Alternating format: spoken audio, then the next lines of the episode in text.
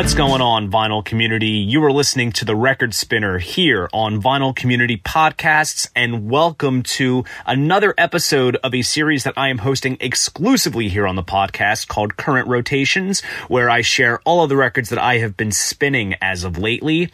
And in today's episode, I'm going to be talking about some birthday wax. So recently on September 13th, I celebrated another birthday, the Big 26. Uh, the ongoing joke that I have been making is that the quarter life crisis of turning 25 isn't over. Now it's time to shop for some life insurance at 26.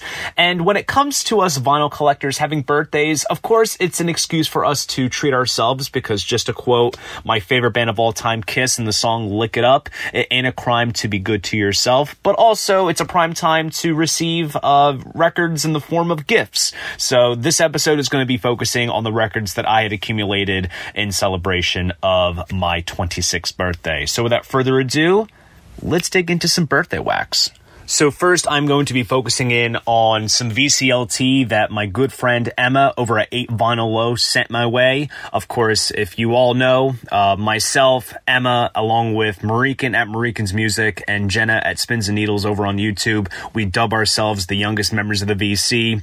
And when it comes down to birthdays and Christmas and such, uh, we always gift each other some wax. And she had sent some fantastic albums my way and albums by bands that I do not own in my vinyl collection. So, of course, birthdays and such are a bit of a nice way to kind of open our ears to some fresh music. And she certainly did so with the records that she had sent. So, one of the records that she sent me uh, is an album by a band called The New Pornographers. And it's an album called Mass Romantic. And I gotta tell you, if you love artists by the likes of Beach Boys, Cheap Trick, Big Star, Beatles, and Bowie, you are going to love this album. It's kind of like like a little bit of a melting pot of all those sounds and influences. And while this album did come out in the early 2000s, it just has a very sort of hip, sort of rock revival kind of sound that kind of trailed alongside bands such as like The Strokes, Kaiser Chiefs, Franz Ferdinand, but it has more of a like a classic rock tinge to it, and that is what I really enjoyed out of this record. And uh, it's a cool um, pressing from Matador, and it's part of the Matador revisionist uh, history uh, series uh, because this is actually not just the 20th anniversary pressing, but it's the 21st anniversary pressing, uh, which comes with a nice uh, printed insert with lyrics and um, uh, some liner notes and band photos. The album itself is pressed on red vinyl, and there's also a bonus 7 inch of various B sides and rarities. So if you are into some retro, modern sort of rock, definitely check out the new Pornographers Mass Romantic. It sure was a delight to my ears. And Emma had also gifted me this record that I have a feeling is going to make its way to every member of the youngest members group. I say that because she had been really talking this band up in recent months. And then when Marikin celebrated her birthday in August, she was gifted this album. And when I, when I saw that, I was like, you know, I honestly wouldn't be surprised if it made its way in my hands, um, from Emma at some point down the line. And sure enough, that time had come. And this is a record by a relatively new band called the Midnight Callers. And the album is called Rattle Rattled Humming Heart. And this is a solid piece of modern power pop. And when you listen to these guys, there is an obvious cheap trick influence there, even down to some of the vocal nuances that are so reminiscent of Robin Zander. And if you are a fan of Emma's channel, you know that she is the authority of all things Cheap Trick. They are her favorite band. She always talks them up in hell. It's thanks to her love for Cheap Trick that kind of heightened my love for Cheap Trick a little bit. So there's a definite influence there. And um, it's just absolutely sensational from top to bottom. So I'm very gracious and thankful for Emma for sending uh, these records my way and um, kind of enriching my ears a little bit with some newer stuff that I perhaps wouldn't have encountered on my own. And if you listening out there aren't familiar with the Midnight Callers as well as the new pornographers, check them out for yourself. Next up, I'm going to focus in on some records that were gifted to me by my godmother. And let's just say I am further beefing up and I am almost done completing my Beach Boys Analogue Productions collection. Um, the Beach Boys line on Analogue Productions definitely set a sort of benchmark for how a reissue series should be done by using the original master tapes or best sources possible, pressed on 180 to 200 gram vinyl, cut by Kevin Gray, housed in glossy tip on jackets. They are absolutely beautiful and by far perhaps the best sounding Beach Boys records you could get your hands on. And um, there were a couple holes in my. Um, collection of that um, line of reissues. So I was able to fill in a gap by receiving Surfin' USA. Band's second album, still very much in the sort of, you know, surf rock kind of vein. Interestingly enough, I mean, with the exception of, you know, tracks like Surfin' USA, Farmer's Daughter, there's also a lot of cool instrumentals, such as their take on uh, Dick Dale's um, uh, Misirlou and a few others on the B side. But even a track like uh, Lonely Sea really shows Brian Wilson coming more into his own and writing a sort of very introspective style song that would further be refined with things that would come very soon on, basically, with things such as In My Room and everything that he would kind of pursue on albums like Beach Boys Today, Pet Sounds, etc.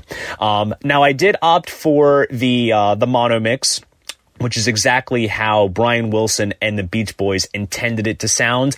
And there have been cases where Analogue Productions will do both mono and stereo versions of certain albums. But the thing with the stereo versions is that they are using mixes that were done relatively recent. And by recent, as in like, you know, going into like the early 2000s and such, um, which is fine because what they typically do is because those mixes are done in the digital um, chain, uh, they will then transfer those to a tape and then use that tape to cut the lacquers. So it's still technically analog, but still has some digital in there. But let's face it, a modern stereo mix is going to be far better than. Um, using a duophonic stereo mix, or sometimes they will use the original stereo mixes, and sometimes they're a little wonky, just down to how primitive the recording style was at the time.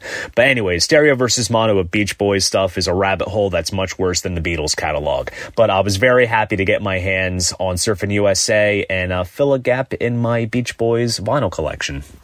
And the other Beach Boys record that my godmother had gifted me was a Beach Boys album that I already had in my collection, albeit two copies, stereo and mono. But I had to jump the big guns at some point. Pet Sounds, 2 LP, 45 RPM, but the stereo mix. Now, Analogue Productions had done both mono and stereo versions of Pet Sounds. Of course, single LP 33 and a third, 2 LP 45 RPM, and of course the mono versions used the original mono tape, which sure would have been the most essential way to experience that album aside from you know maybe an original clean pressing which is probably going to be very hard to come by and then as for a vintage stereo it's duophonic and it's absolute trash now the stereo mix of pet sounds that we all know and love was done back around 1996 uh, when it was done exclusively for the pet sounds sessions box set which brought together a lot of various outtakes um, acapella tracks um, instrumentals as well as as the new stereo mix. Now, here is a little bit of minutia, and this is what I was talking about with the rabbit hole of um, Beach Boys mono versus stereo mixes. The stereo mix of Wouldn't It Be Nice on the 96 box, um, the bridge, has Brian Wilson singing the lead. Now, on the original album, it was Mike Love singing the lead. Flash forward to 2001, there was another stereo mix done of that particular track, which reinstates Mike Love's vocal track. And upon listening to the uh, stereo 2LP pressing that I got, um, like I kind of was like, all right, what am I going to come to expect? And sure enough, it's just those little minor bits of detail that I love so much when it comes to comparing. And sure enough, it was the Mike Love vocal track as it appeared on the original album. And the reason why I opted for the stereo version is just down to the intricacy of the arrangements, particularly on an album like Pet Sounds, where it was the Beach Boys at their most mature. And Brian Wilson had a fine tuned ear with putting together arrangements to be executed by the best session players at the time in the 60s, of course, known as the Wrecking Crew that played on all the Phil Spector records. So to hear a record as cinematic as Pet Sounds in stereo, I think is the default way. Of course, the the original mono will always be the basis of comparison. You always have to respect it, but I personally like the stereo. And this is one of those cases where um, the stereo mix obviously was done in 96, early 2000s, so done digitally. They transferred that to tape, and that tape was the basis for both the 33 and a third single LP and the 2 LP 45 RPM edition. And I gotta tell you, the bass on here is absolutely phenomenal. Wide side soundstage, so much clarity. It is just superb. So either way you go, I mean, obviously, you know, 33 and a third is going to sound decent from whichever source, original monotape or the uh, stereo mix transferred. But 2LP 45 RPM has that charm. And I gotta say, it's probably the, to my ears at least, essential way to experience pet sounds. And last but not least, I'm going to focus in on some records that I picked up over at my favorite record store, and that's Sky Valley Records in Summerdale. Um, I was aware that these records came in stock um, at the shop, and honestly, if it wasn't for the fact that I was celebrating my birthday around the time that I picked these up, I probably would have waited longer to snag them. But then again, that does run the risk of them selling out and never seeing them again. So better late than never. And uh, because it was also around the time of my birthday, uh, Chuck, the owner of the shop, who was a fantastic, uh, well rounded dude, um, gave me a good discount on them, which is pretty solid. And coincidentally, I'm just now noticing these are both uh, releases that came out in 1994. And the pressings that I picked up are unofficial pressings bootlegs as most people wrongfully call them. Imports as is kind of the more generous term to not make them sound as um, as I guess ill-willed as unofficial, but they are what they are. And if you're a collector of these kind of pressings, you know exactly what has kind of been making the rounds as of lately, as of recording this episode. So one of the imports that I picked up was Aerosmith Big Ones. Been on a little bit of an Aerosmith kick lately, uh, because um, I got a great response out of my unboxing of the 4LP Greatest Hits box set that came out recently. And they just kicked off um, their farewell tour to only have it be kind of pulled since uh, Steven Tyler has been having some vocal issues issues. And I'm also kicking myself because the tour kicked off in Philadelphia. And Philadelphia is only about an hour away from me. And I could have copped a ticket on the day of the show for about a little over a hundred bucks behind the stage. And that wasn't realizing that it was like a, not an in the round stage, but you know, they would kind of, there was like a catwalk behind the stage where they would kind of walk around and, you know, play for the crowd that's behind the main audience. So, and also the set list too, like Adam's Apple, Rats in the Cellar, like, come on. Like, where else do you hear deep cuts like that? But, anyways, so I've been on an Aerosmith kick and I saw Big Ones got an unofficial treatment and uh, I figured I would pick it up for myself. Now, Big Ones uh, mainly focuses in on the sort of MTV hits that they had while they were signed to Geffen Records. So it has a lot of cuts from uh, Permanent Vacation, Pump, Get a Grip, along with a couple of newer tracks such as Walk on Water, Blind Man, as well as uh, Deuces Are Wild, which is from the Beavis and Butthead Experience album. Um, this compilation did get a pressing back in 1994. It was only released in Europe, which a lot of people corrected me because I said that Big Ones never got a vinyl pressing. Little did I know can't always be right every time. So when I saw that um, at Sky Valley, I was like, you know what? This is an omen. So I copped it. It comes pressed on white vinyl with some cool custom center labels, and it sounds pretty decent. And it's a fun listen because it's literally just all of the main bangers basically from that sort of MTV, you know, period of theirs. Last but not least, like I said, another release from 1994 given the unofficial pressing treatment, and that is No Quarter, Jimmy Page and Robert Plant Unledded. So, of course, Page and Plant from Led Zeppelin got back together in the early to mid 90s and had put out a couple of albums together, and most notably, this one just has a lot of re renderings of classic Zeppelin material, mostly done with like a sort of Middle Eastern kind of twang to it. Uh, so we have tracks like Nobody's Fault, Thank You, of course, No Quarter, Friends, Battle of Evermore. Uh, some of these stem from an unplugged appearance that they had conducted, and there's also a couple of newer tracks that they had written specifically for this project, uh, such as uh, Yallah, uh, City Don't Cry, and Wonderful One.